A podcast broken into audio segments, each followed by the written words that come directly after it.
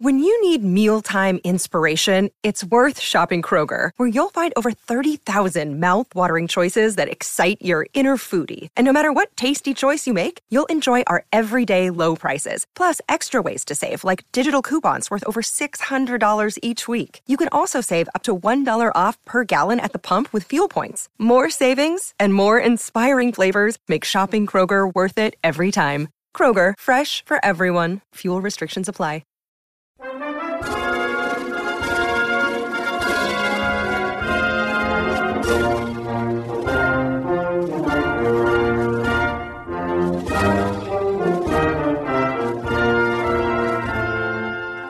Welcome, everyone, to the Presidencies of the United States. I'm your host, Jerry Landry. As this is an episode of our special series, A Seat at the Table, I am joined by a special guest, a fellow podcaster named Kyle, who is the host of the Just Cincinnati podcast.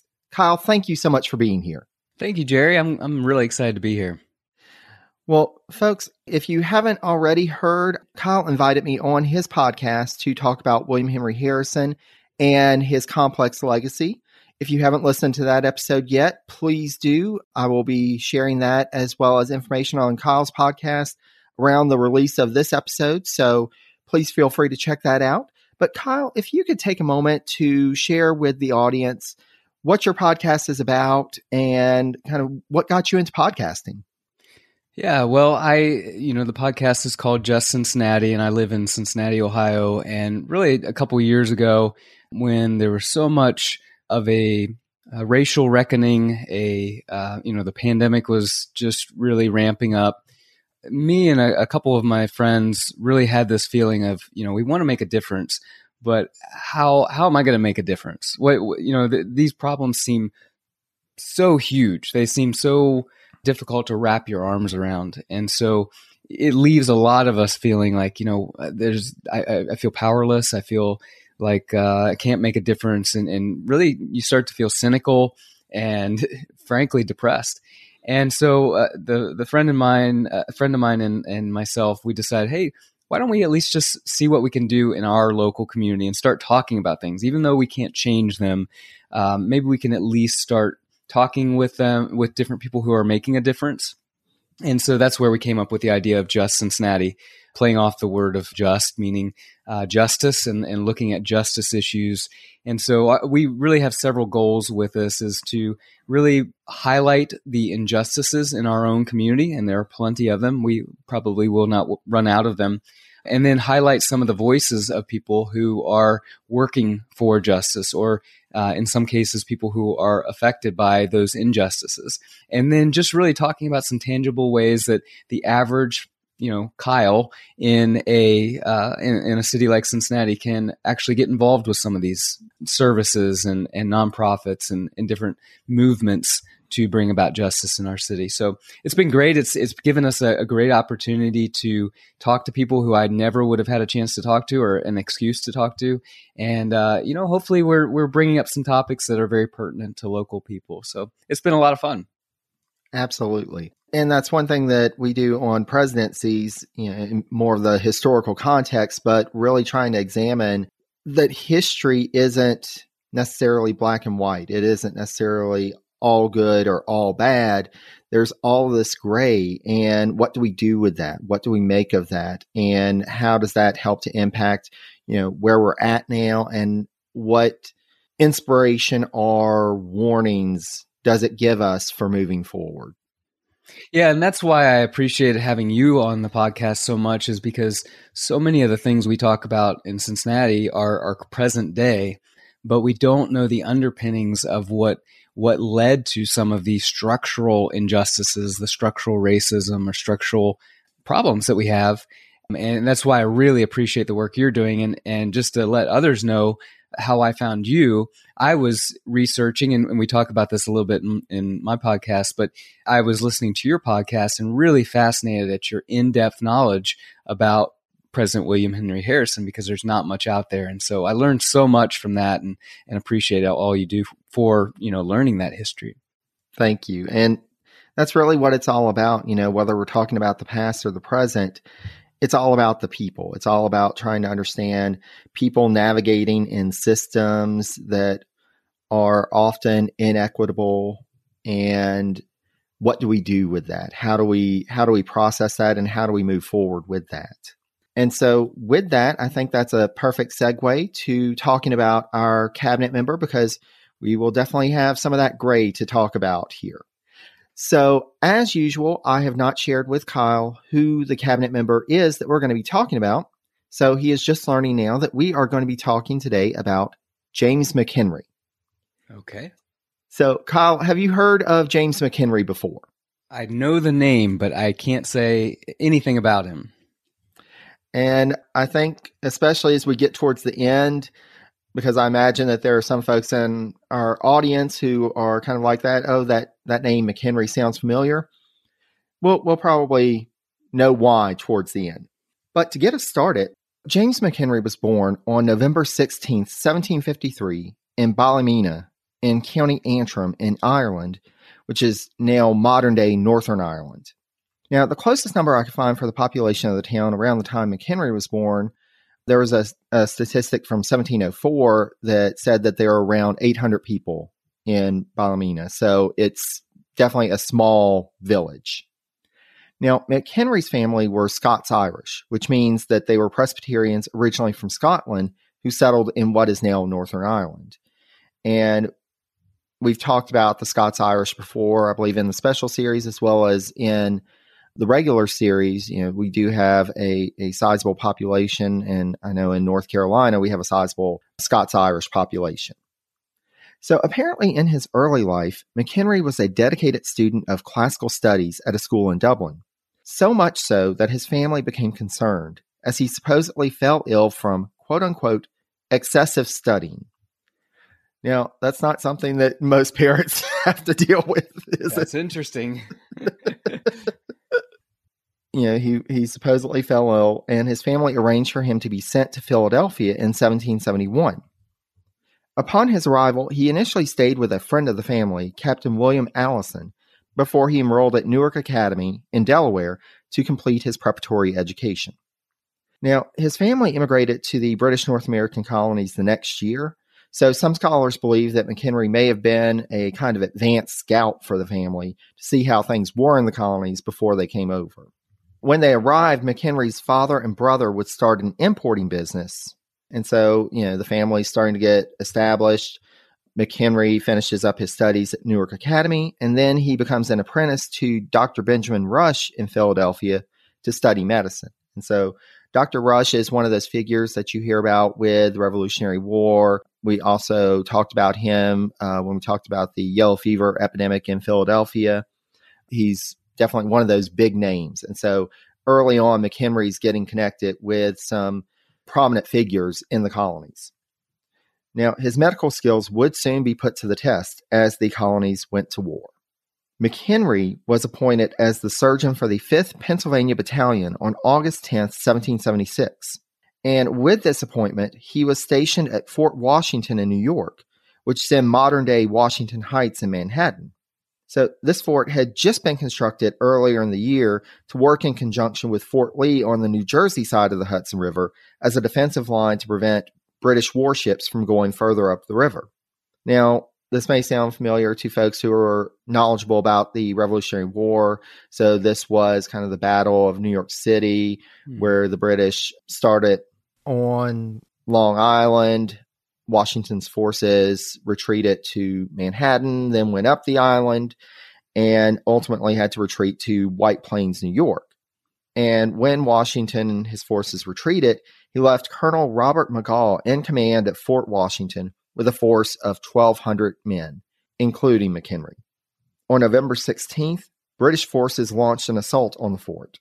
Though Washington began making plans to evacuate the fort that night, the British had the fort surrounded by the afternoon, and Magaw was forced to surrender.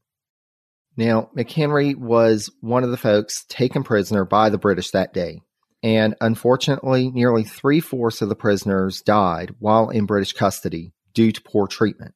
McHenry was one of the lucky ones. He was paroled on January 1777 and was ultimately released from that parole in March 1778. So he managed to come out of that, but he wanted to tell folks about what was happening. And so it's believed that this may have been the way that he came to the attention of General Washington.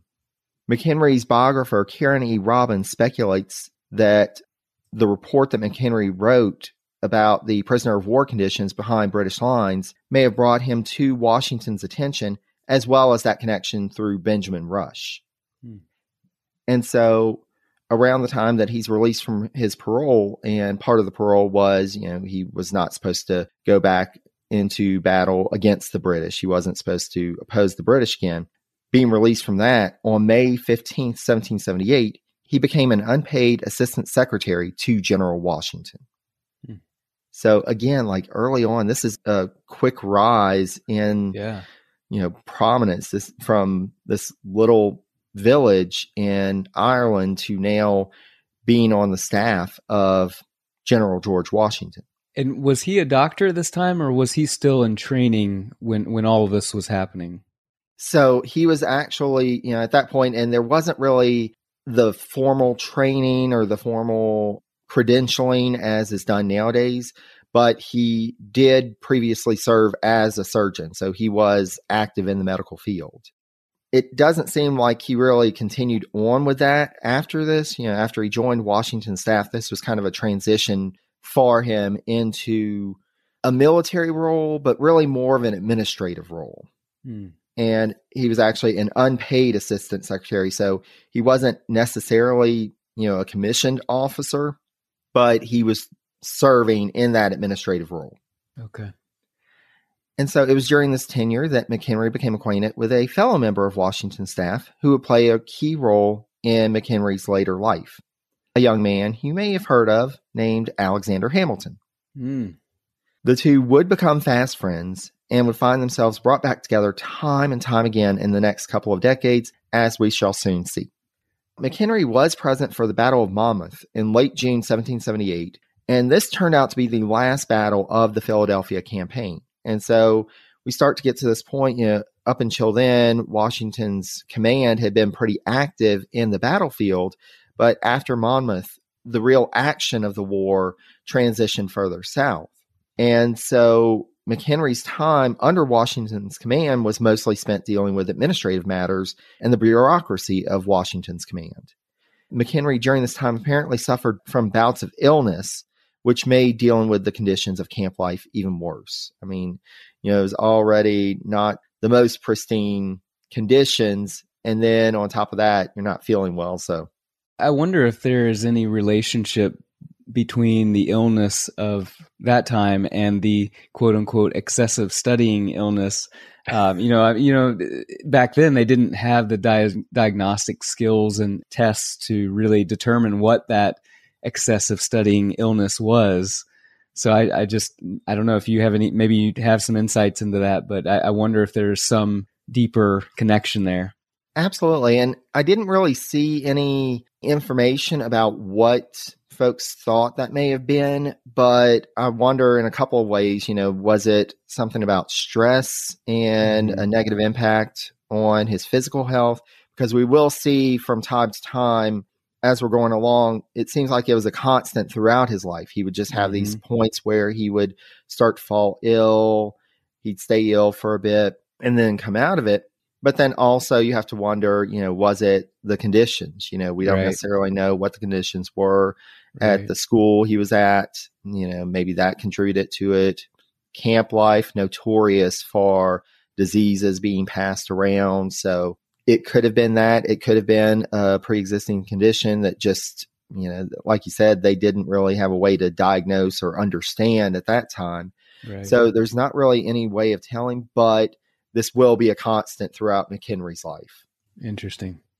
Despite his occasional ill health, McHenry wanted to see some of the action. So he was still a young man, and like so many young men through history, he wanted to get some glory in battle.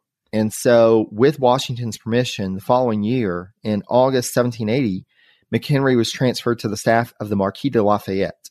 And while McHenry still had no rank and was still a volunteer, this would at least get him closer to the battlefield. So, he was just kind of hoping, you know, maybe with that proximity, maybe he would get a commission, maybe he would be able to get to battle. However, as things do in life, new opportunities popped up, and this would actually prove to be his last post in the Continental Army. And he was not present for the final battle of the war, the Battle of Yorktown, as he had been elected by the Maryland state legislature to serve in the state senate on September 17, 1781. And so McHenry had to leave his post under Lafayette in order to take up the seat in the state senate. Know, again, it's just the trajectory of his career. You know, he goes from being at this small village in Ireland to becoming a surgeon to serving on the staff of some of the leaders of the Continental Army. And now he's in the state senate. Wow. That's incredible. And he's what, uh, 30 maybe now, something like that, in his early 30s. He was born in 1753. 1753. Yeah. Okay. And this was in the 1780s? 1781. So, 17, wow. Yeah. Hmm. Yeah. So, I mean, it, this has been a very quick rise for him. And that's one thing that we do but don't understand in the modern context. I mean, these connections were so important because you get connected with someone prominent it really opens up doors, as we're seeing with McHenry. So McHenry would serve in the Maryland State Senate for the next five years. And he was also appointed as a Justice of the Peace in Maryland in 1782. But as noted by Robbins, quote, although he did assist in a few cases, the workload was light. But this is one of those things that, and we've seen with other episodes of the special series, you know, folks just accumulating offices and it gets them to a level of greater prominence as well as helps them to really start to get the money that they need to rise up in the social ranks as well. Unfortunately, he also he suffered from another bout of illness around this time, but would recover. But again, you know, here we go again with these bouts of illness. In 1783, he was chosen to represent Maryland in the Confederation Congress and would serve in that body until 1786. Before we get the impression that he was just all about work, he did apparently carry on with some flirtatious correspondence with a few young ladies in the 1770s and early 1780s. He wasn't all about work. but after some time as a bachelor, McHenry finally got to the point where he worked towards settling down. One has to wonder if his father's passing away in 1782 helped turn his mind towards starting a family because you know, that was around the same time that he became reacquainted with a young lady that he had met upon his arrival in Philadelphia, Margaret Peggy Caldwell. When he had arrived in Philadelphia in 1771, her parents were friends with Captain Allison, who James had stayed with upon his arrival. At the time, it wasn't good conditions for them to be able to get together because Peggy was nine at the time. So, yeah. So waited a few more years. And good, so in, some, in 1782, they became reacquainted. And the two would ultimately wed on January 8th, 1784, in a small private ceremony. James was 30 and Peggy was 22 at the time.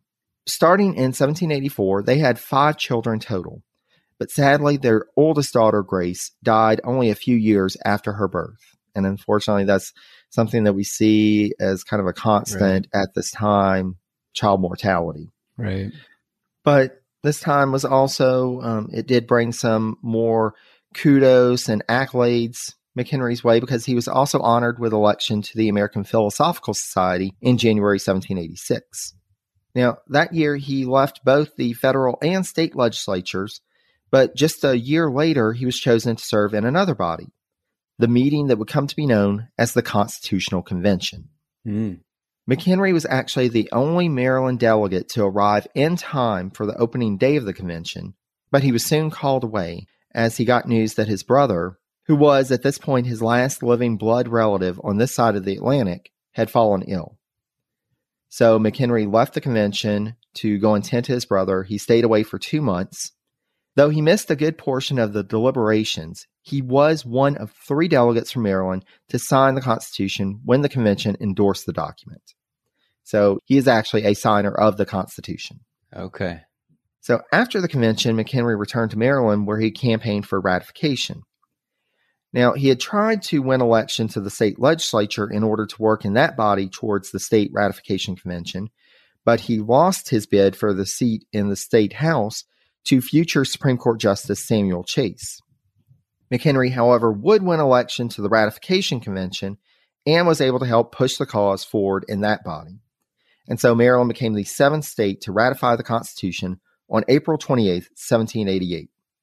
Later that year, in October, McHenry did finally win election to the Maryland House of Delegates and would serve for two years.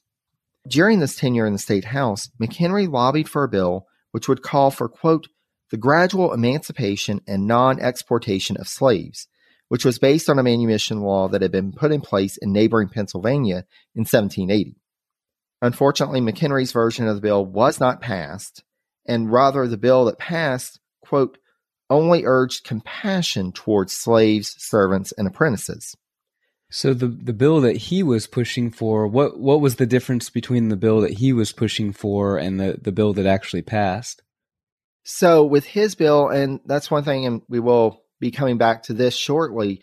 But the Pennsylvania law was basically if somebody brought enslaved individuals to the state, within six months, they were automatically set free. And so this was a plan for a gradual emancipation. And also the fact that there was this clause about non exportation of slaves, mm-hmm. because there were other places, and Virginia is one, that basically, if folks were emancipated, they were also expected to leave the state. Mm. It was trying to limit the free black population of the state by forcing them out to elsewhere.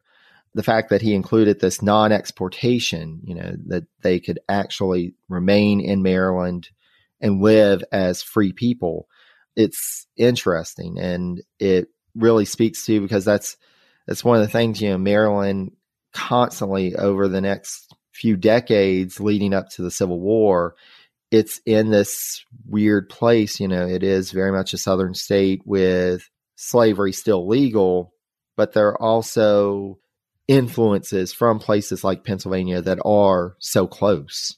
So really the legislature just wasn't ready yet to go that far. They just said, you know, just treat them nice. Just be exactly. compassionate. And you know, I think that's interesting about you know being living in Cincinnati, right along the Mason Dixon line.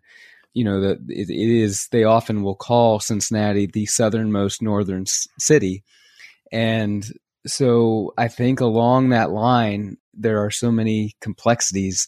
And as we talked about on our podcast, you know there there are there are really great elements of the Underground Railroad that you know was was uh, the gateway to the Underground Railroad that happened in Cincinnati, but also you know there was a lot of a lot of evil that happened there as well. You know the slave catchers and the the different I forget the names of the um, the laws and things that allowed them to return back to the the South. But again, that's why these kind of things are are so important.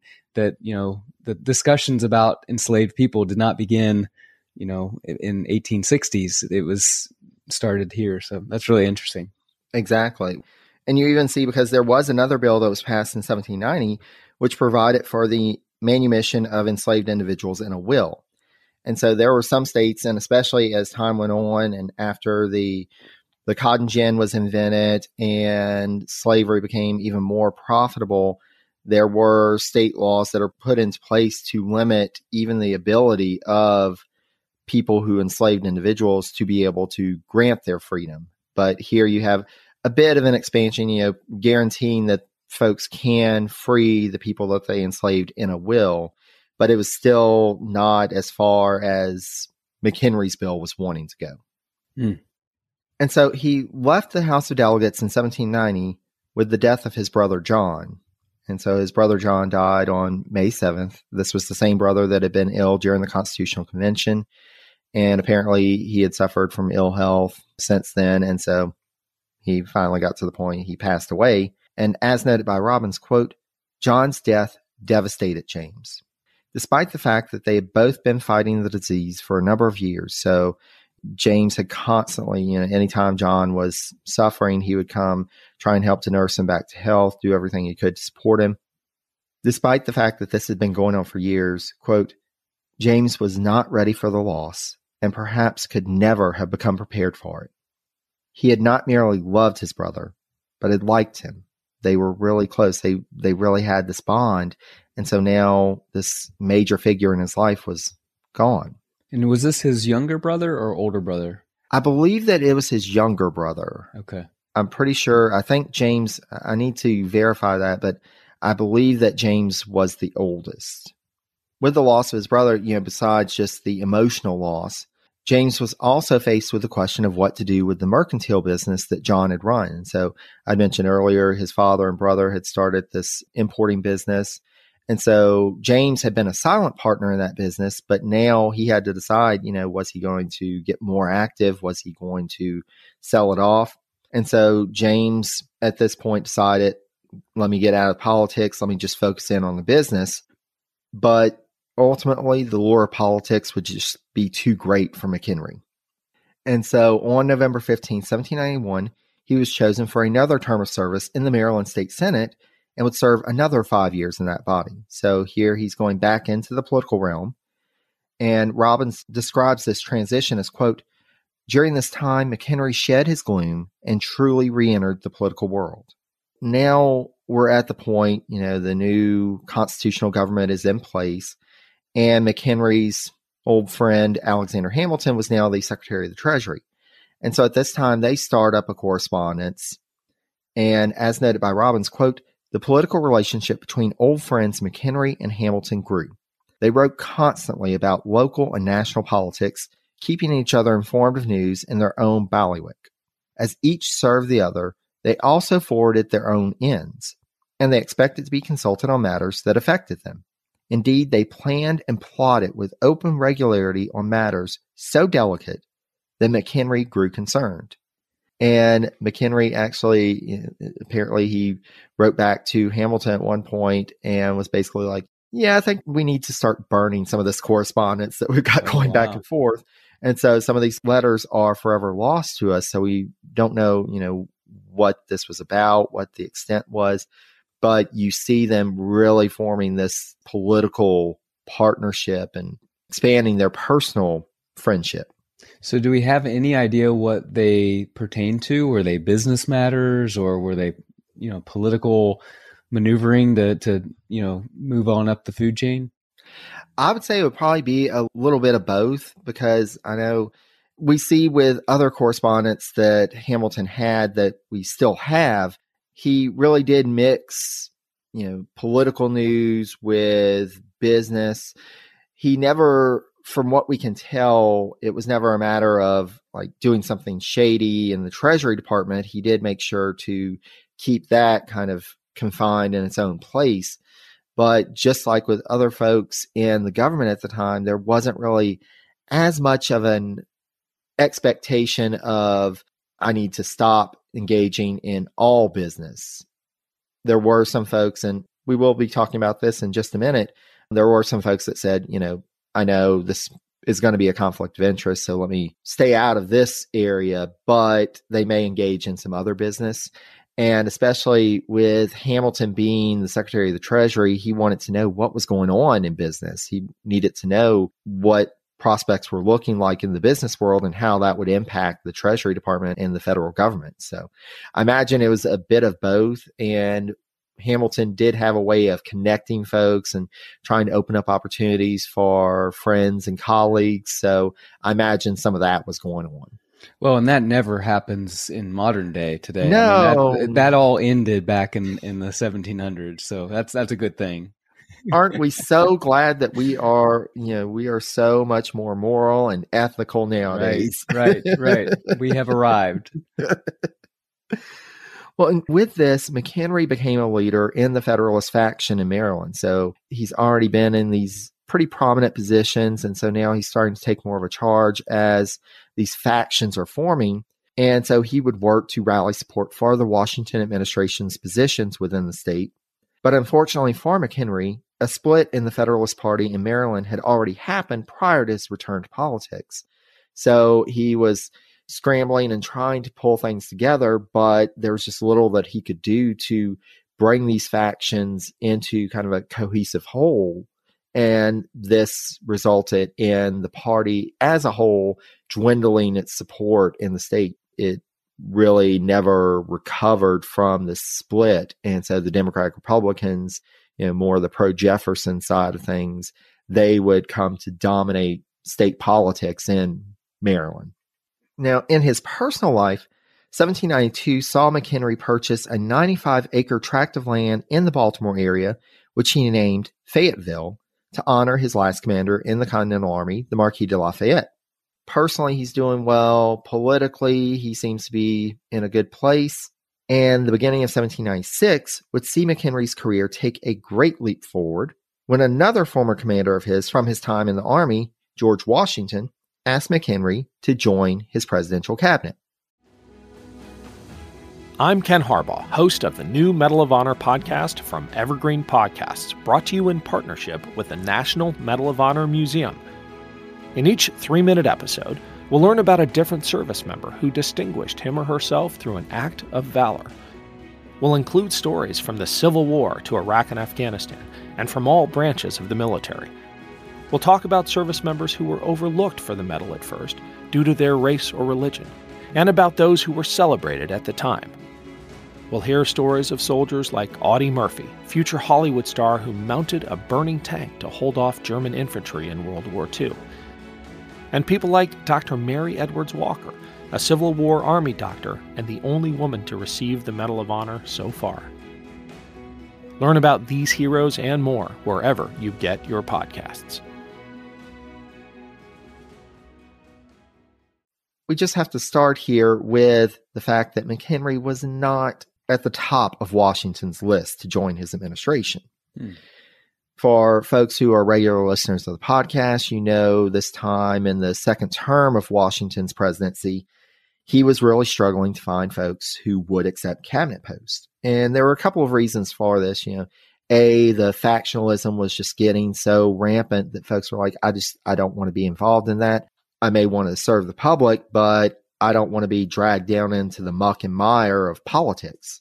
And then also, it was often a financial loss for the folks who agreed to serve. You know, they would have to leave whatever business they were in.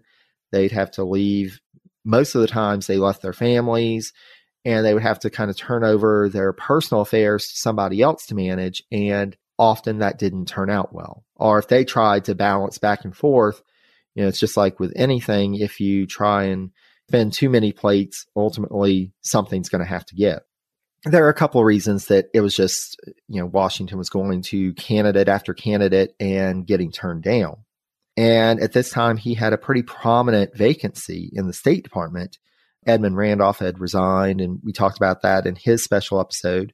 And it's actually not surprising. So, as he was going through names, you know, he started kind of on his own, but then he turned to Hamilton, who was out of the cabinet, but he knew Hamilton had all these connections. So they start brainstorming back and forth possible candidates, and Hamilton's mind turned to James McHenry. He mentioned McHenry first as a possibility for Secretary of State, but then Hamilton also kind of turns. He's like, well, he'd be ethical and he'd be loyal, but he's just not really that well known outside of Maryland. You know, he's prominent there, but really, what is he going to bring to the administration? And so Washington ended up going through other candidates, didn't offer this post to McHenry. But then Secretary of War Timothy Pickering had been serving as the interim Secretary of State for a few months. And so finally, Washington just got to the point he's like, Pickering, you're already doing the job. Do you just want to do it full time? Let's just go ahead and make it official. And so Pickering finally accepted, and this created a vacancy in the War Department. For this post, it wasn't necessarily that he needed somebody quite as prominent. So his mind turned to McHenry. He knew that McHenry knew about the Army. He had had his experience in the Continental Army. He knew that he was loyal. He knew that he was rather ethical. Also, with this, as described by Robbins, quote, he was a Southerner with military experience, a seasoned politician at the state and local levels, a Federalist partisan leader, and a successful businessman. He was also committed, loyal, and honorable. So it's clear to see why Washington would look for somebody like this for the post. So he made the offer, and McHenry said, You know, I need to take a little time to think about it because he actually, and, and this is where we get to what we think of as modern ethics and conflicts of interest. McHenry realized, you know, his business was all about supply and being that merchant in the mercantile business. And the War Department would need to do purchases of material, of supplies for the Army. And so that would create a conflict of interest for him. He knew he would have to sell his mercantile business as well as his interest in another mercantile company. So he would have to just completely divest himself from that business. And of course, there was a little bit of a personal element to it. You know, the mercantile business had been his father's and his brother's prior to him taking charge. And so there was that emotional connection to it. But finally, his sense of duty prevailed. And though he also took a financial loss from selling his interest in both of these businesses, he did ultimately take up the post. So I got a question that is a little bit maybe off the beaten path, but you know, I'm I'm hearing that this is the Secretary of War position, mm-hmm. and we don't have a Secretary of War position today. I believe it's the Secretary of Defense.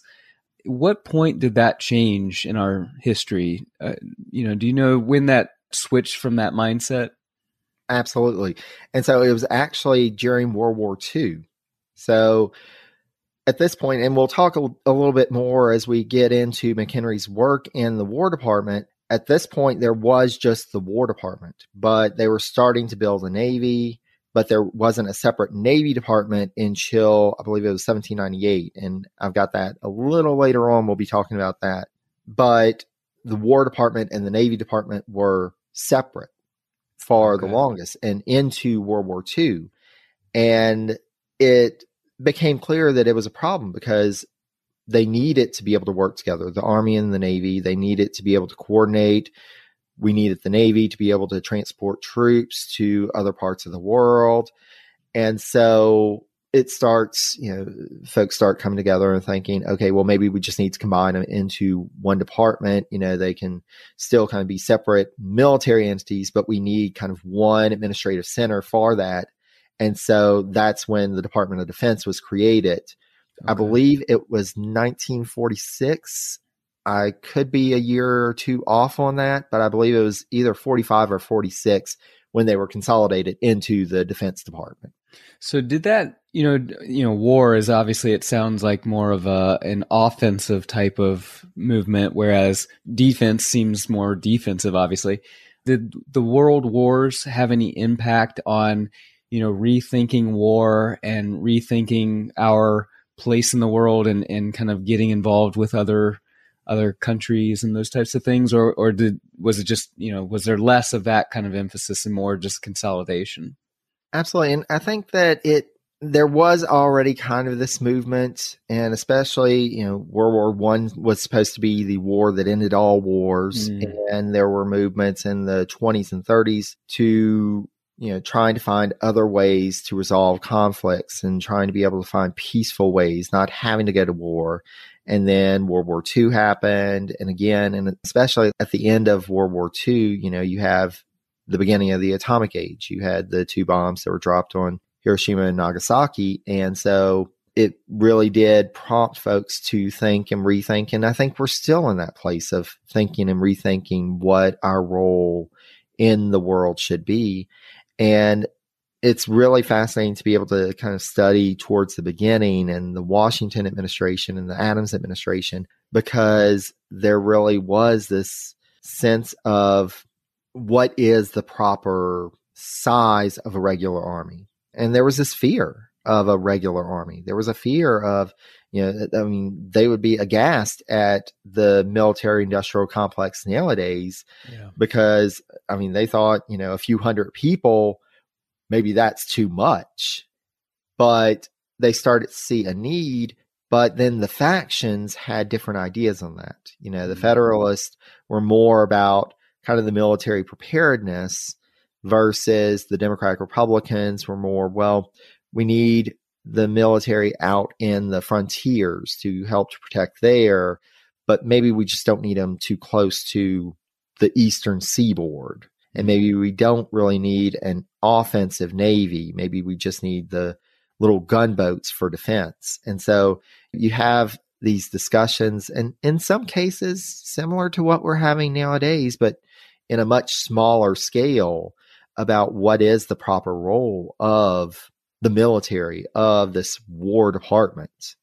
Well, and the they they had just been on the other side of the the empire of of the, the boot on their neck of of those big oppressive armies, and I'm sure it was it was more fresh in their minds than it is now. Uh, we've we've been in this mode uh, where where we are all over the globe um, militarily, and that's at least for my generation, for our generation, it's it's not as not as close to our you know the front of our mind.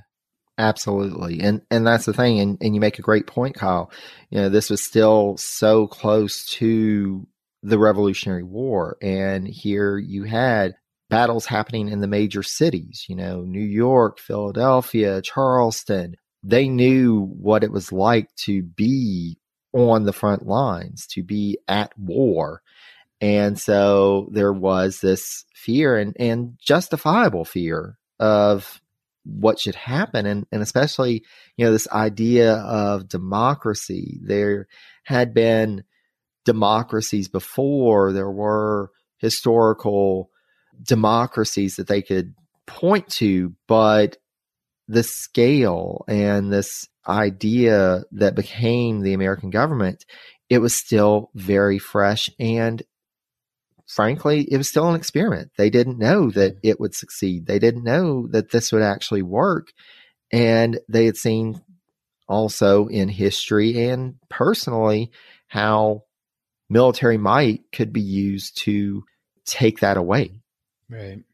And that brings us back to McHenry. You know, this is kind of the person that you would want in the War Department in this position that's the civilian head of the military you want somebody who's going to be ethical. You want somebody who you can trust to not do something untoward. So, you know, you really get a sense of why McHenry was, he came up to be that choice for Washington.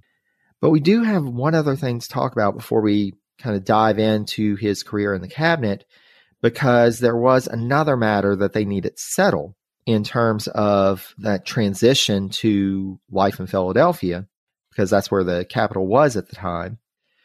So he and Peggy had to consider what to do about the five individuals that they enslaved to work in their household.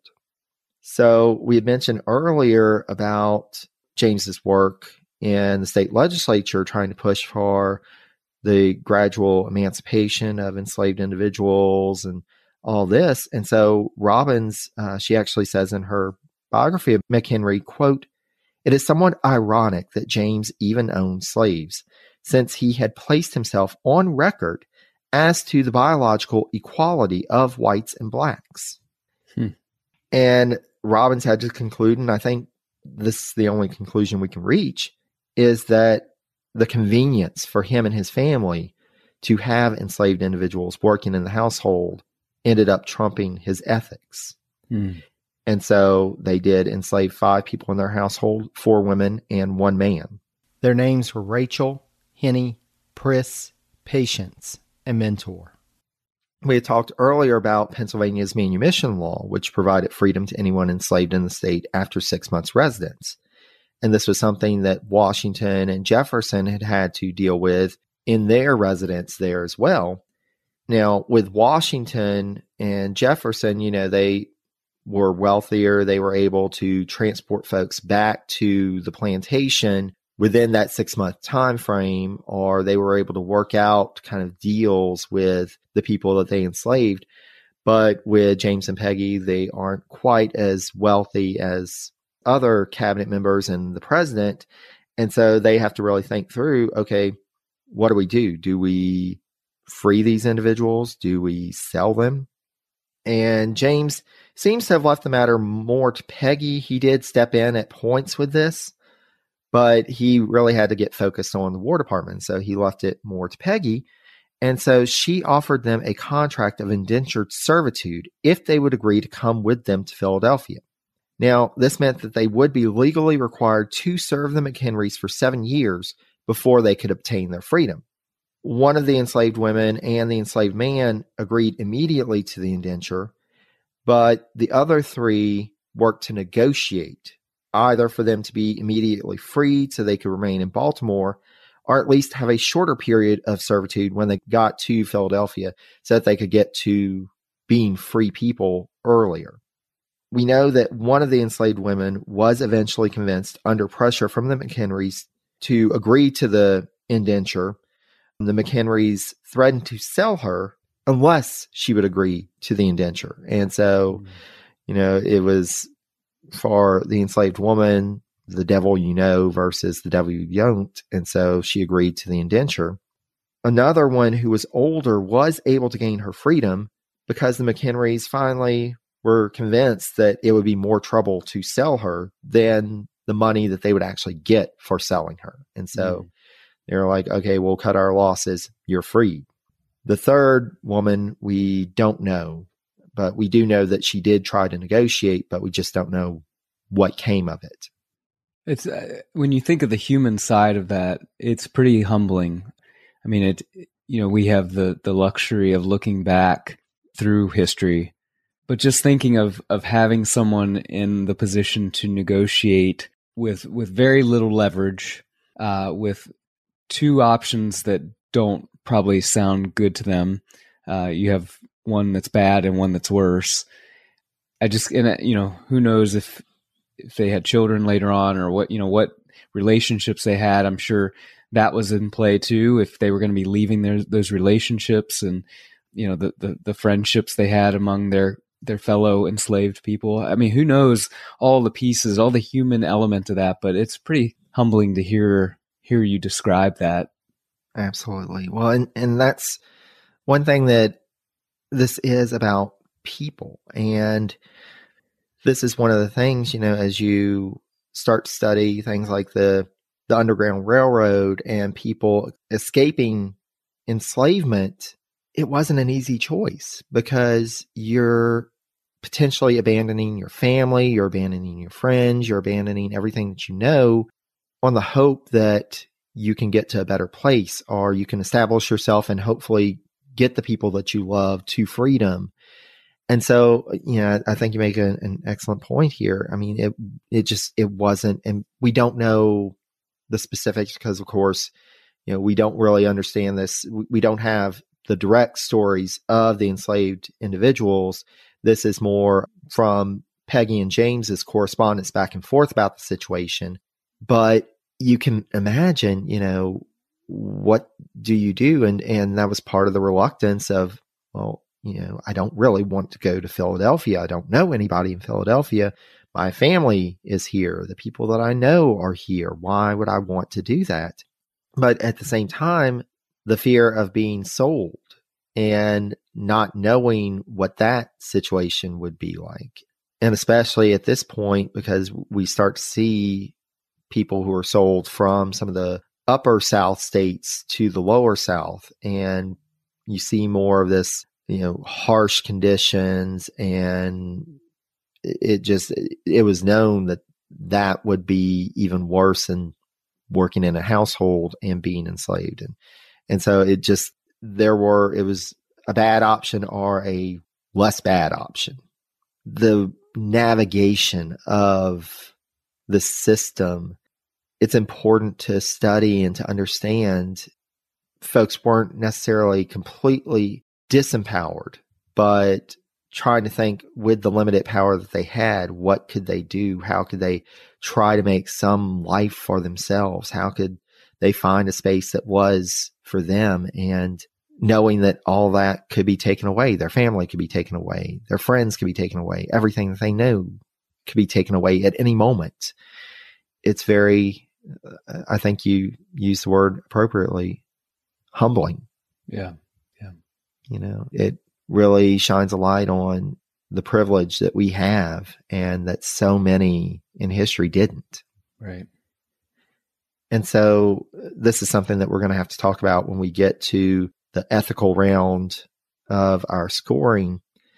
But I did want to note that the McHenrys would enslave people in the future as well. So even after these individuals were taken and put into an indenture, we know that Peggy McHenry provided for the gradual emancipation of two younger enslaved individuals in her will on down the line. So they did at some point enslave more people. We don't know necessarily the details of that, but they would be slave owners and they would enslave individuals wow. throughout their lives.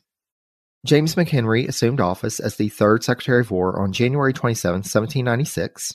And at this point, there was just over a year left in Washington's second term, but it wasn't known at this point whether Washington would stand for another term of office. And so McHenry threw himself into the work, and there was much work to be done in the War Department because at this point, there were tensions between the US and Britain, as well as the US and France. Despite the recent Jay Treaty, there were still diplomatic tensions that were high with Britain because of the Jay Treaty, relations with France had steadily grown worse. And so McHenry had to come into the situation and figure out, well, you know, if we do go to war, what do we have? I've already mentioned that the nation was quite adverse to the idea of a standing army. And so that created a problem trying to prepare for national defense. Also, at this point, the War Department, with its secretary and five clerks, so six people composed the War Department. And these six people were responsible for, quote, overseeing the construction of ships at three different locations for the new Navy, managing an army that included 3,000 officers and enlisted men around the country and in far flung frontier posts, and trying to manage relations with the Native Americans. So, this small department was responsible for all of that. The War Department also accounted for around 38% of the federal budget at that time, which meant that McHenry would have a good deal to do with managing the department's finances. So this was a big job for anybody to step into. A couple of years after he left office, Washington asserted in a letter to Hamilton that, quote, I early discovered after he, i.e., McHenry, entered upon the duties of his office that his talents were unequal to great exertions or deep resources.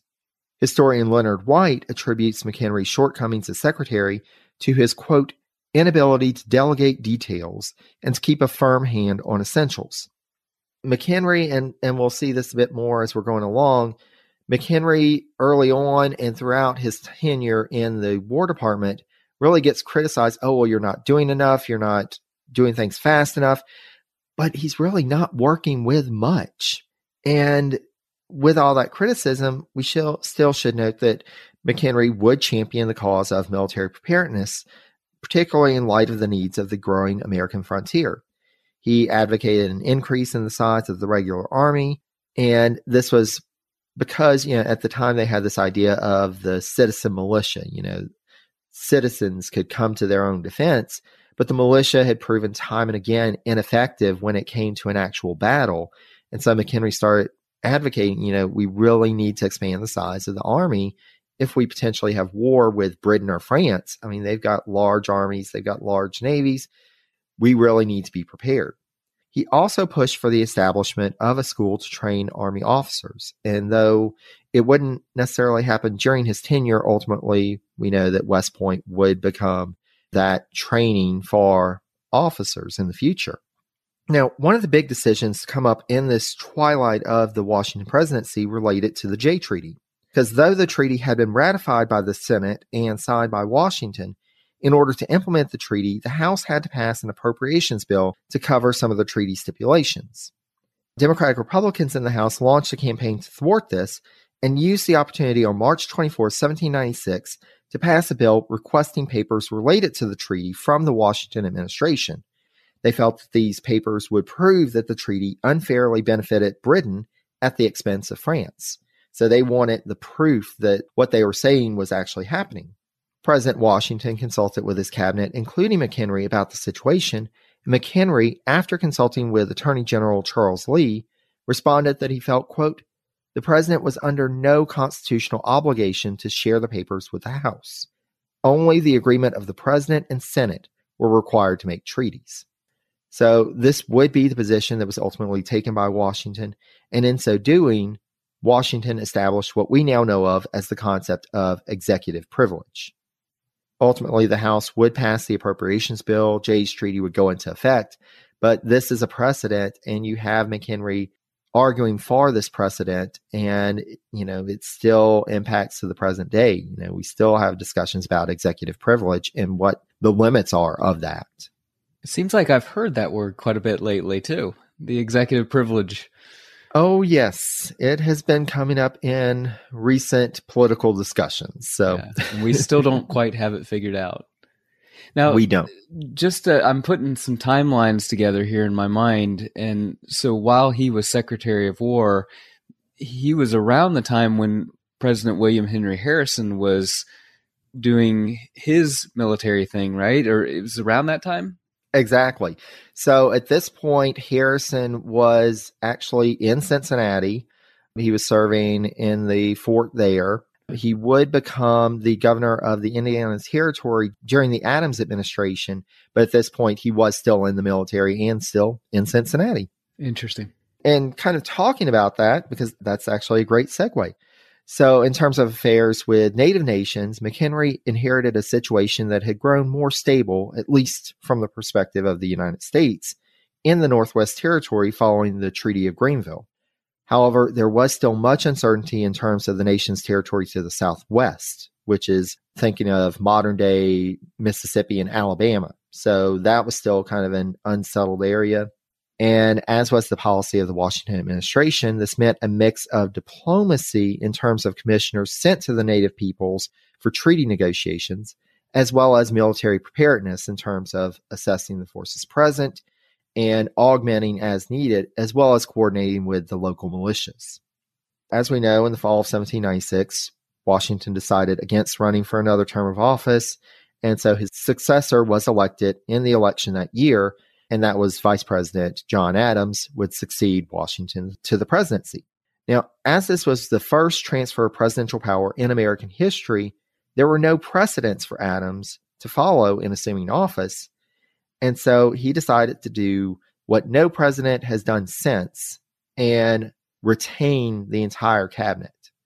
So, in terms of folks that were elected to the office, you know, we've had some instances where folks succeeded to the office when the sitting president passed away unexpectedly, they would retain the cabinet. But in terms of this person was elected and is succeeding somebody else, Adams decided to retain the entire cabinet, including McHenry.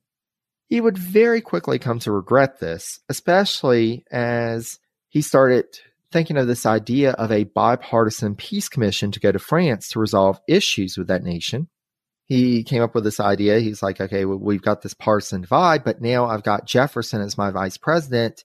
Maybe we can start to bridge that divide. Maybe we can send this bipartisan peace commission, get things better domestically as well as in terms of foreign relations. But when he informed his cabinet of this idea, they all threatened to resign if he carried forward with the idea. And in particular, they were opposed to Adams's idea of appointing prominent Democratic Republican leader James Madison to the commission. Now, Adams, as we'll see, acted rather independently. And so he had already sent an offer to Madison to be on this commission. And so this put him kind of in a difficult place. Do I lose the cabinet just a few days into my presidency? Do I withdraw this offer that I've made? Thankfully, Madison helped him out. Madison had no intentions of going on this diplomatic mission. And so Adams was able to say, okay, I'm scrapping this idea, save face, keep the cabinet. But it quickly became clear that this cabinet was not necessarily going to work for Adams. And McHenry was one of those in the cabinet. His loyalties would not prove to be with President Adams, but rather with his friend Alexander Hamilton. Like some of his other colleagues in the cabinet, McHenry would often turn to Hamilton for advice. It was the case then the president went to the cabinet, asked for written opinions on the matters of the day. And so McHenry, as well as some of the other cabinet members, would then turn to Hamilton and say, okay, well, Hamilton, what do you think about this? Hamilton would send them back his ideas. and they'd start to incorporate that. And in some cases, just copy verbatim what Hamilton said and hand it to Adams. Now, McHenry wasn't necessarily a puppet for Hamilton, as Robbins notes, quote, he would alter whatever did not comport with his own views. And we should also note that the scope of McHenry's work in the War Department was so large, he didn't have time necessarily to go and research on issues that he wasn't as familiar with. So having this opinion from somebody who was well versed in foreign affairs, domestic affairs, it was helpful for him to be able to meet those needs as well as be able to focus in on his work. But that is still something that comes up. And it's like Hamilton had a great amount of influence on the cabinet without being in the cabinet. McHenry's focus was really on the Western lands, and to that end, he employed trusted agents to gather information that would be of use to the administration. And it was through this network of informants that the administration would gather information about speculative plots by American leaders in the West, including Senator William Blount, Democratic Republican from Tennessee. And these plots would often involve foreign powers who also had an interest in the West and in destabilizing the West. And so there were also problems with the Spanish government. During the Washington administration, they had negotiated what was known as Pinckney's Treaty, which was supposed to settle the boundary lines between U.S. and Spanish territory in the area. But the Spanish were just like, yeah, well, we've got these forts in what was disputed territory. We're not going to be in any big hurry to evacuate them, to be able to hand them over. And so they were just kind of lingering. And, and this was an increasing problem because more settlers were moving into the area. There was more of an opportunity for tensions and possible war with Spain. And so while Secretary of State Pickering applied diplomatic pressure on the Spanish minister to the U.S., McHenry would send orders for more troops to move into the area. And he would also send orders to military officers to gently remind Spanish commanders of that treaty that they said that they would abandon the fortified positions. Ultimately, this did work, and Spanish would evacuate the previously disputed lands. Now, in the second half of 1797, McHenry would fall ill and started to fall behind in his work in the War Department. Even though Adams expressed his thanks for McHenry's, quote, indefatigable attention to all these subjects, his cabinet members, particularly Pickering and the Secretary of the Treasury, Wolcott, they quote, failed to appreciate the amount of work the office demanded and that the department needed more clerks. They would instead become uncharitable. So even his colleagues are starting to turn against him and start plotting against him. At the beginning of 1798, with Adams's approval, McHenry put forward a request to the House of Representatives for more clerks in the War Department. Then, as now, because this happens often, this request ended up dying a slow death in a committee. They sent it to a committee. It just sat there, no action taken. Here we go. And I'm sure it's, I mean, it partly, I'm sure was, you know, they were understaffed. He was sick and maybe not able to dedicate most of his time to that.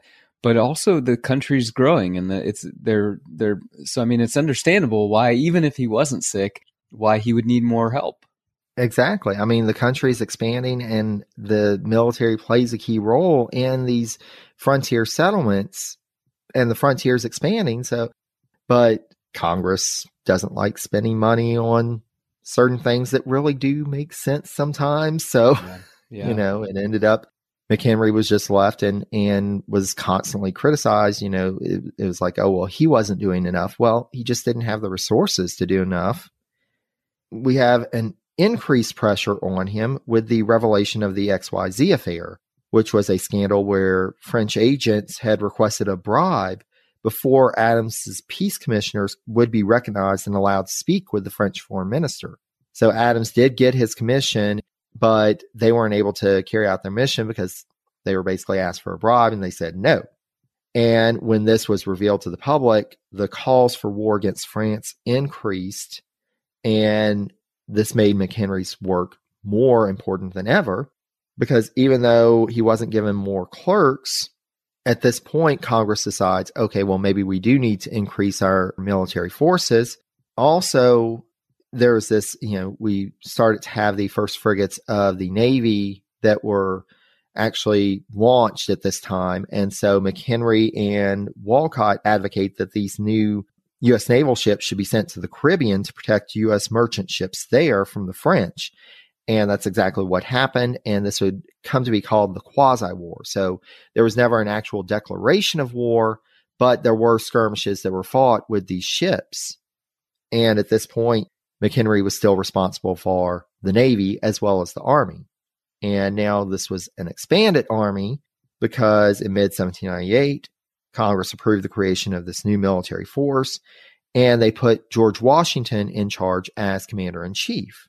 And so, you know, the fact that this was Washington, McHenry saw fit, you know, he's like, I need to go myself to Mount Vernon and hand over the commission and kind of consult with Washington about what this force is going to look like. And so that's exactly what he did in early July. The problem was when it came to who was going to serve under Washington. So there were three subordinate positions that were created. And in terms of seniority, Hamilton was third. So he should have been given kind of the lowest rung position. But Washington decided, no, I want Hamilton. Hamilton is my right hand person. So he's going to be my second in command. Adams and Hamilton didn't get along. So Adams was like, over my dead body. This is not going to happen. McHenry and the other cabinet members start pushing. A, they start telling Washington, keep asking for what you want. Forget about Adams. He'll he'll eventually fold. And then in their consultations with Adams, they were like, okay, you just need to give Washington what he wants. And so ultimately, Adams does back down. Hamilton becomes the second in command, which made him essentially the de facto head of this new army because George Washington was like, you know what, until we go, actually go to war, Hamilton, you just handle everything. I'm going to stay here at Mount Vernon. Wow. Yeah. And so again, you know, you have these tensions between, you have a president who is basically at loggerheads with his own cabinet. Thankfully for McHenry around this time, another of the innovations that came out of the XYZ affair was that Congress saw the need for a Department of the Navy. And so at least that responsibility was taken off his shoulders, and he had a new cabinet member who was responsible for the Navy. But he would start to have problems with his longtime friend Alexander Hamilton because Hamilton, as the de facto leader of the new army, decided that he should just basically tell McHenry what to do. And he wrote to McHenry on July 30th, 1798, that, quote, I observe you plunged in a vast mass of details. It is essential to the success of the minister of a great department that he subdivide the objects of his care, distribute them with competent assistance, and content himself with a general but vigilant superintendence. And so now here's increased pressure on McHenry. He would find himself caught between Hamilton's demands and Treasury Secretary Wolcott, who was saying, we don't have the budget for this. We're going to have to go back to Congress, ask for more appropriations. And Hamilton would come back with, well, just make it happen. I was Treasury Secretary. I could have made it happen. He ends up coming together at the end of the year with Washington, Hamilton, and Charles Cotesworth Pinckney, who was in one of those subordinate roles in the new army. They developed a comprehensive plan for the buildup of the new army. And so this plan was sent on to Congress they wanted a force of 53,000 regulars, plus dragoons and a volunteer corps, and this was going to be a massive expansion of the army. President Adams, however, that independent streak of his, he had some other ideas. Instead of all this buildup of an army, Adams in early 1799 put forward William Vans Murray's name as the new U.S. Minister to France without consulting with Federalist leaders or his cabinet and immediately they started pushing back. We're we're going to war. What are you doing? You know, why are you trying this diplomatic route again? We tried that, it failed.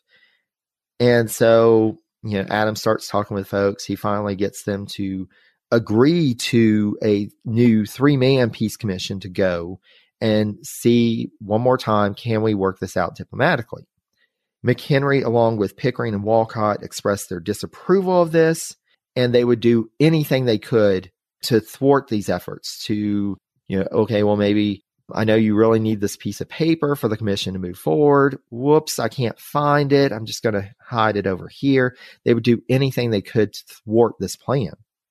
Meanwhile, there was a minor domestic revolt in eastern Pennsylvania against taxes levied to provide for this expanded army. And we don't really have time to go into too many of the details, but basically, this called for another military force to be put together. So naturally, this responsibility landed on McHenry as well.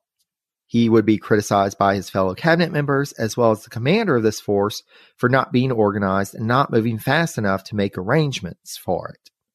Again, it's just constant here's some more responsibility, here's some more responsibility, and why aren't you getting it done fast enough?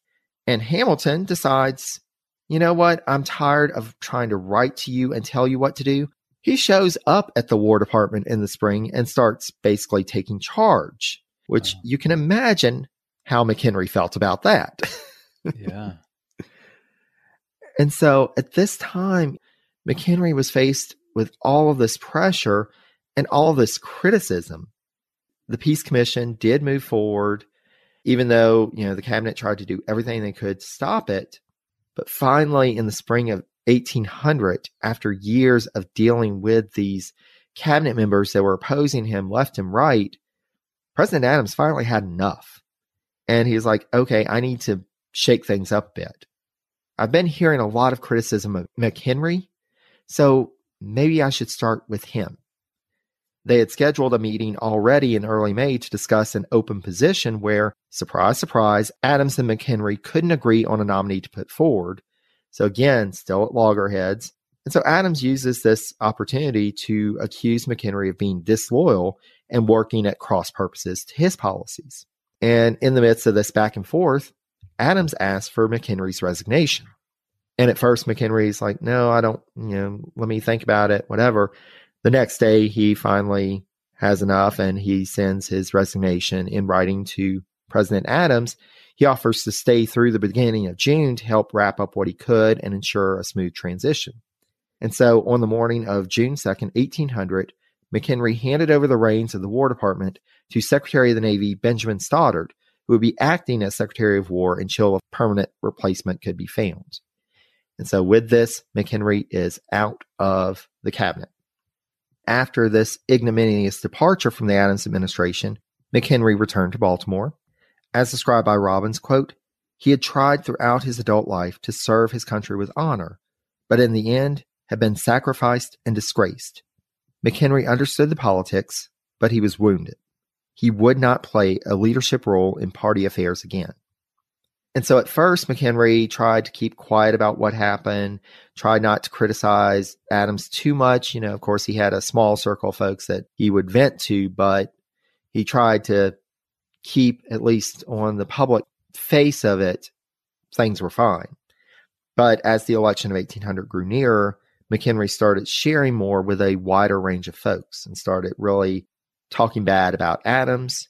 Meanwhile, Alexander Hamilton would use information provided by McHenry as well as Pickering and Wolcott to draft a lengthy pamphlet which denounced Adams. And so here you have Federalists tearing down the incumbent president. And so naturally, Adams lost his reelection bid. Jefferson became president. Democratic Republicans took charge of Congress and they immediately started launching an investigation into the spending of the previous administrations. Now McHenry had to face a formal investigation to defend himself and his actions as war secretary. He was ultimately cleared of any wrongdoing, so he at least had that to his name. In his retirement, he kept up his correspondence with his cabinet colleague Timothy Pickering, as well as some other Federalist leaders, and he would talk some about politics, but really at this point he had been burned. He didn't really have any desire to be really involved in politics. So when I hear what President Adams was kind of, he kept going the diplomatic route. And, you know, how much of that do you think was wanting to just avoid war and not wanting to amp up things? You know, how much of it do you feel like was maybe some of his other staff wanting to show that they had power, that they weren't afraid, that they were courageous, that they were wanting to make a name for these this new country. What what was what were some of the motives you do you think in that that back and forth? So with President Adams, first and foremost, he had served in a diplomatic role for years. He had gone to Europe as a diplomat. He was really more focused on diplomatic solutions to things. He had some experience in his career where he had helped to mobilize the Navy. He did feel strongly about the buildup of the Navy and having a naval defense for the coast, but he was also very much a realist. He understood it's going to take time to build things up.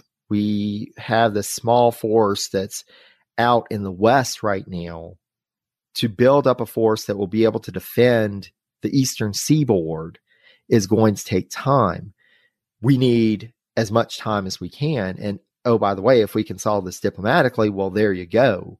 You know, we won't even have to worry about that. Maybe we'll do a little bit of a build up, but it won't have to be quite as scrambled and rough shot as it is. Also, there was the Hamilton factor. So Hamilton was very much he wanted this personal glory. He really felt that he hadn't gotten that. He participated in the Battle of Yorktown, but that was really his only claim to fame, like on the battlefield.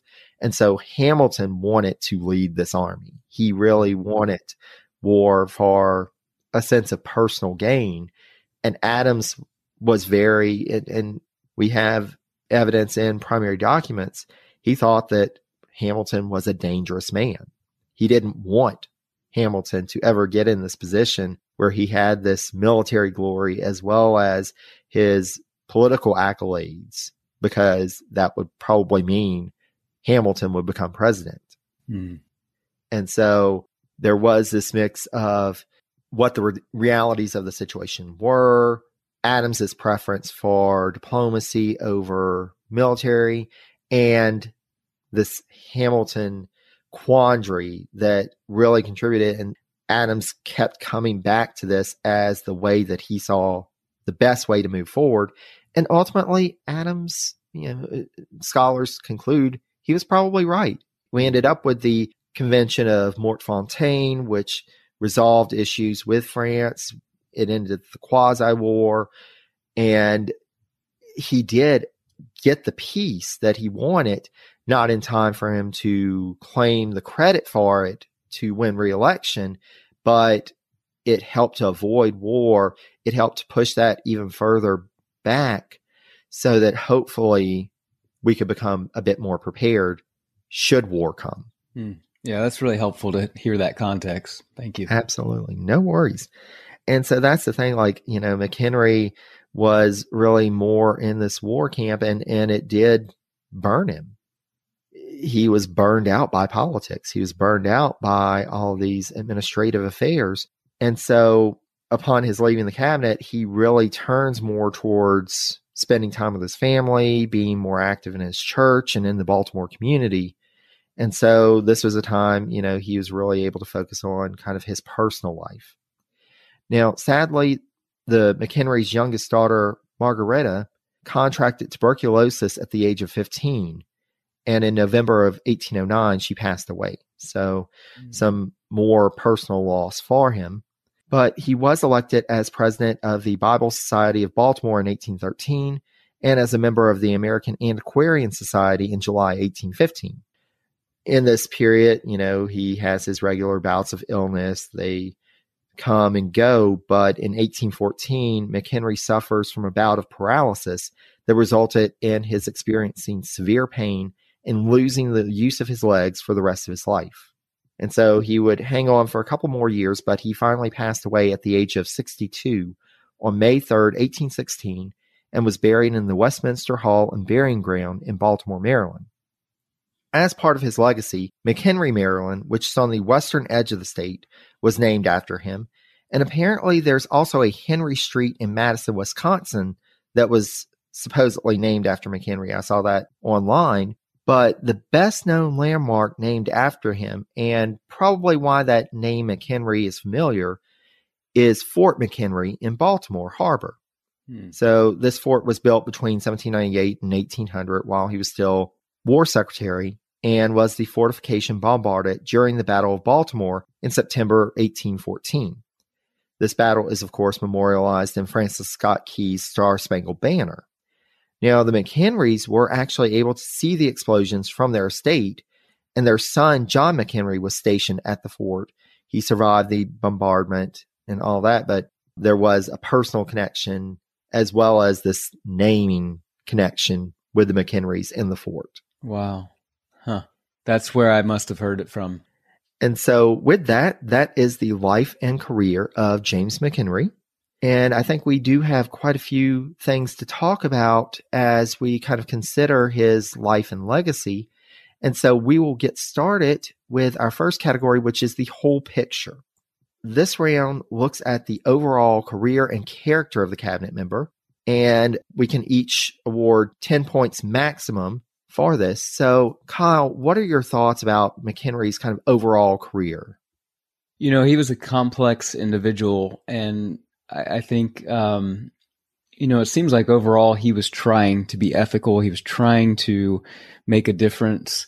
He was trying to do right by people um, you know, I think if we look at him through back through the lens of history, you know, obviously you you get a different perspective, but we we have that privilege of doing that. We you know he didn't have that, so I think you know overall, I would probably give him uh, maybe a a seven. You know, I, I, feel like he he didn't get a lot of notoriety for some of the the, the decisions that maybe were challenging in his era uh, of trying to, you know, like the, the bill that he was trying to pass with a little bit more um, compassion than than the one that just said be compassionate to enslaved people.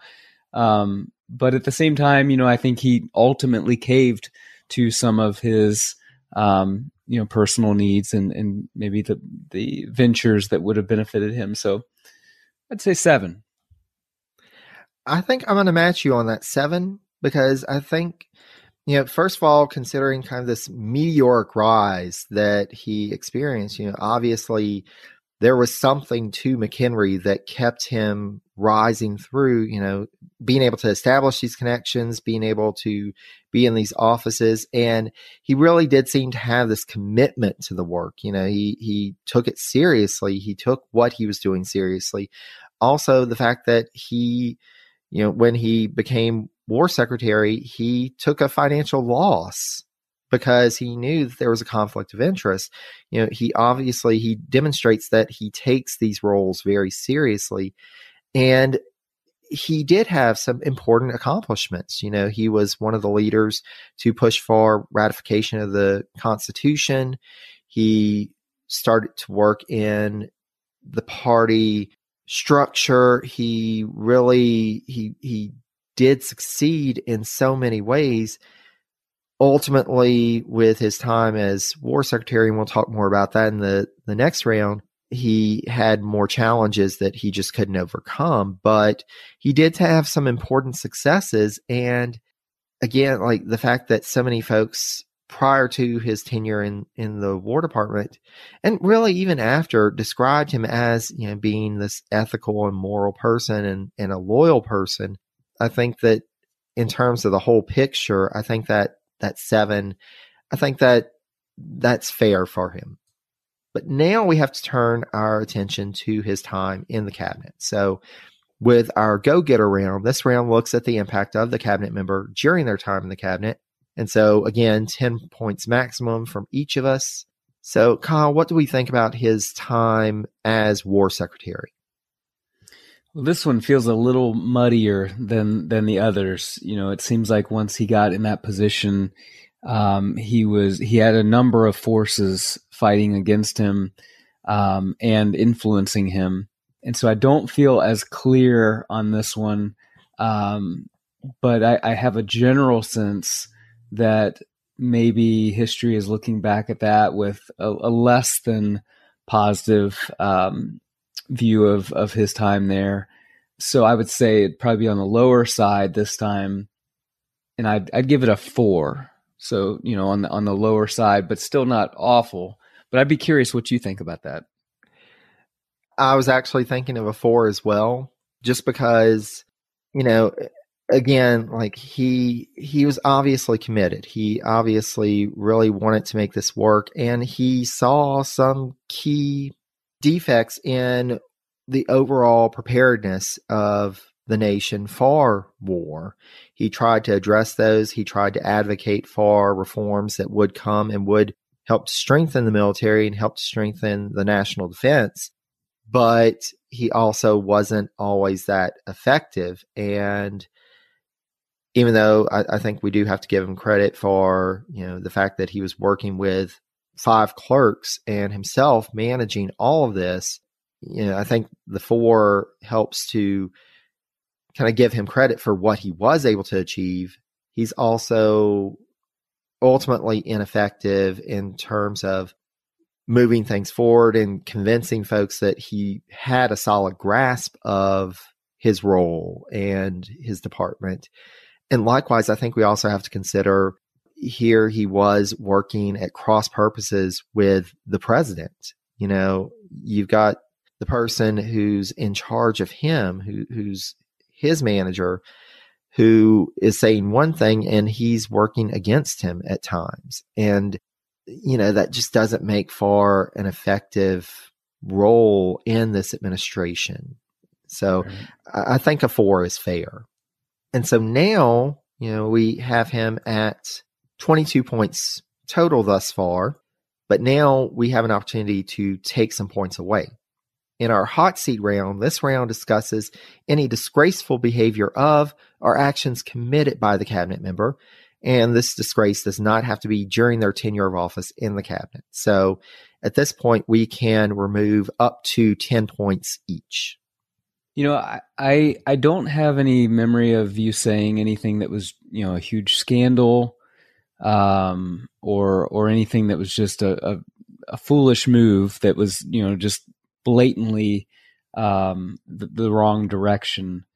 So I don't have any real strong feelings on that, and I do feel like he tried to have um, some ethics and morality in his interactions. You know, I, I do. I think what stands out for me is some of his interactions with some of his enslaved people that were in his life, um, people he had enslaved. However, you know, in comparison to many of the people at that time and how they viewed things, you know, he was somewhat pushing the envelope on how to treat people justly, though, you know, obviously falls way short. So I don't see a huge need to subtract too many points. So I would say maybe let's subtract two or th- let's say two, two points from my side. What about you?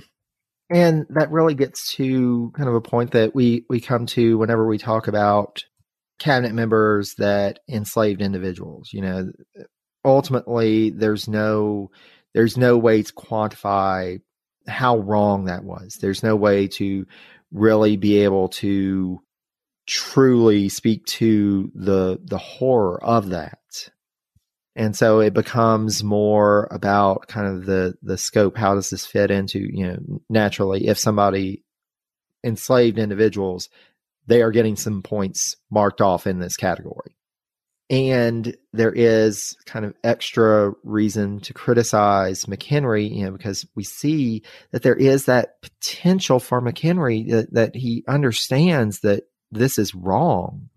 Yeah. He's he worked at times against slavery, but then was an active slave owner.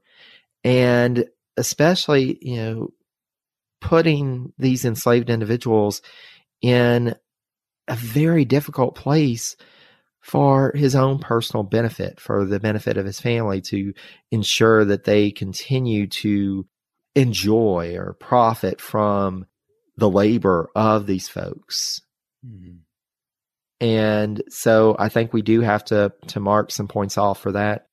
That said, you know, he, he isn't going to get as many points as Thomas Jefferson, who was a racist, who had very racist views. He did not see black people as equal to white people. You know, mm-hmm. it does seem like McHenry at least understood that his actions are disgraceful, but he also had things that he was a bit more further along on the ethical line than somebody like Jefferson. So I'm going to go ahead and remove three points just to account for that, as well as the fact that he pretty much opposed the president that he was serving under. Mm-hmm. Um, I think that also has to be kind of taken into account. Yeah. But I don't think that, you know, we really don't have many indications of anything else that yeah. we can really, that really fits into this round. So, yeah, I think that is, that's a good place for him. So now he gets the chance to pick up a few more points. So, first of all, tenure of office, the time that he served as a cabinet member in a full time capacity. So he served from January 27, 1796 to June 2nd, 1800. So rounding this, he will get four points in this round. And so we have a couple of bonus points for our cabinet members. They can earn a bonus point if they served in more than one cabinet post. Uh, McHenry does not get this. He only served as Secretary of War, but he does get a point because he served in more than one administration. So even though it was just barely a little over a year, he did serve in the Washington administration, then carried on to the Adams administration. So one more point. But McHenry did not even come remotely close to becoming president, so he doesn't earn that bonus point. So we are left with a grand total for James McHenry of 22 points. But now we have to ask ourselves the question Kyle, given all that I've shared about McHenry's life and career, what we've discussed, do you think that he is notable enough or impactful enough to earn a seat at the table of the cabinet all stars? You know, I don't uh, profess to have a, a, an in depth knowledge of of all the cabinet members during that time, um, but he he doesn't seem to be standing out um, like maybe some of the other people in history. You know, he didn't become president um, you know, he kind of he he was a shooting star. He he climbed very very quickly, but then kind of seemed to, um, you know, some of that energy or or influence did wane at some point. He seems to be very much in the shadow of Alexander Hamilton. I don't remember him in the musical, the Hamilton musical. So that's you know that's that's my judgment there. Um, so I, I would say for me, I would say probably he does not, uh, depending on how big that table is. But um, he doesn't stand out to me as someone who um, will will you know whose influence really made that big impactful. I mean, he did sign the Constitution, so that is something. But um, a lot of his influence doesn't seem, from my view, to really live on past his time. And I think that's a fair assessment. And that's that's the thing, you know, McHenry, he did have this meteoric rise. He was present for some of these important points. You know, he was a signer of the Constitution. He did serve as a cabinet member, but really what what impact did he have and especially just the fact that his time in the cabinet, he just kept getting more and more criticism for his actions.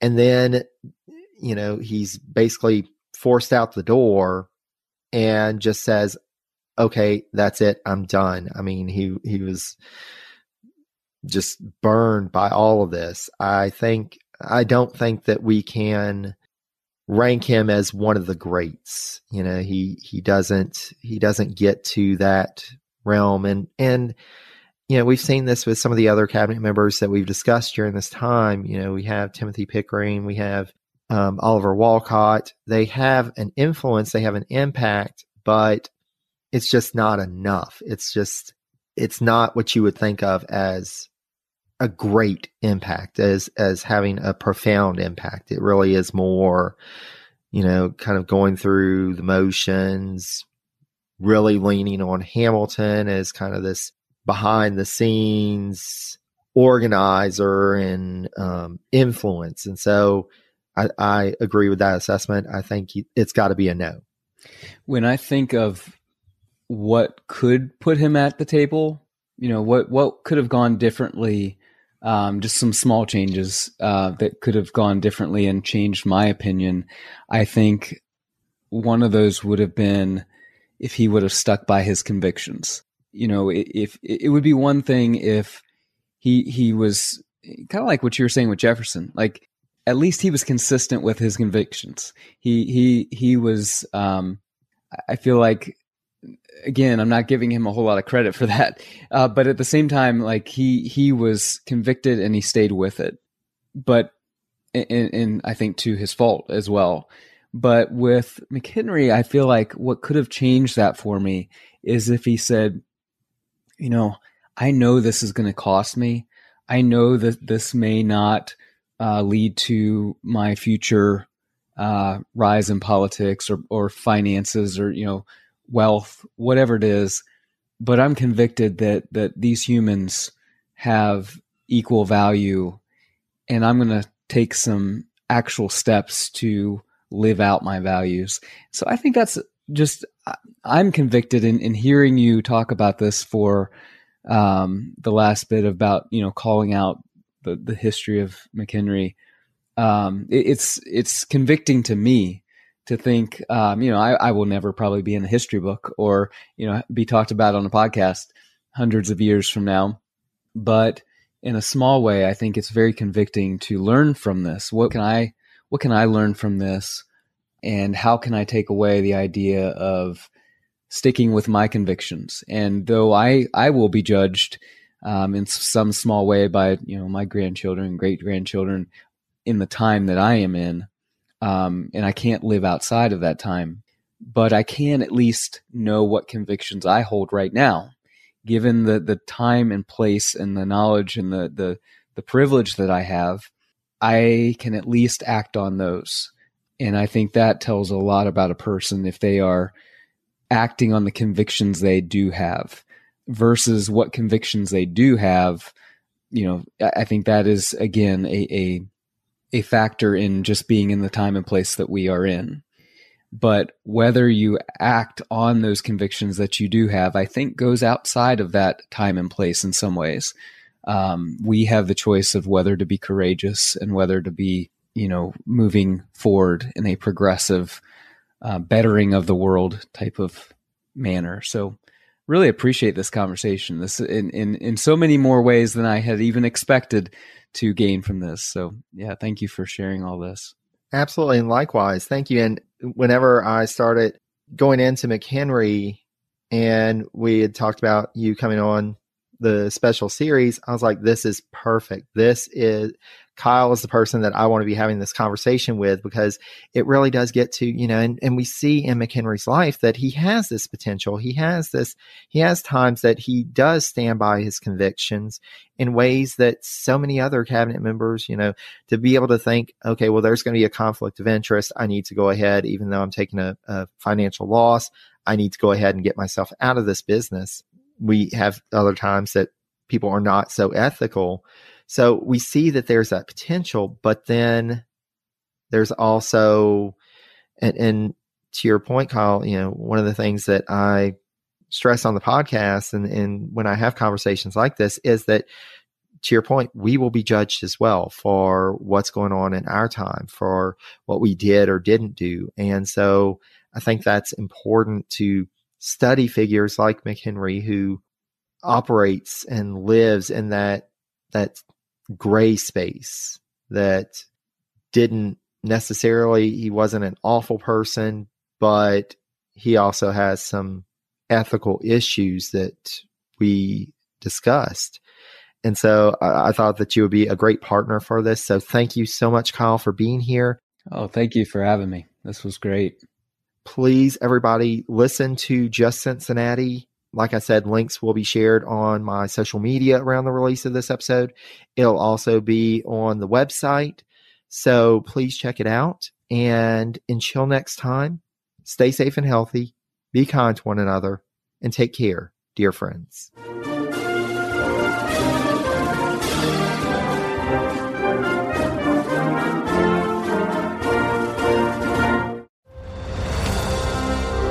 I'm Ken Harbaugh, host of Warriors in Their Own Words, a podcast that presents the unvarnished, unsanitized truth of what we have asked of those who defend this nation.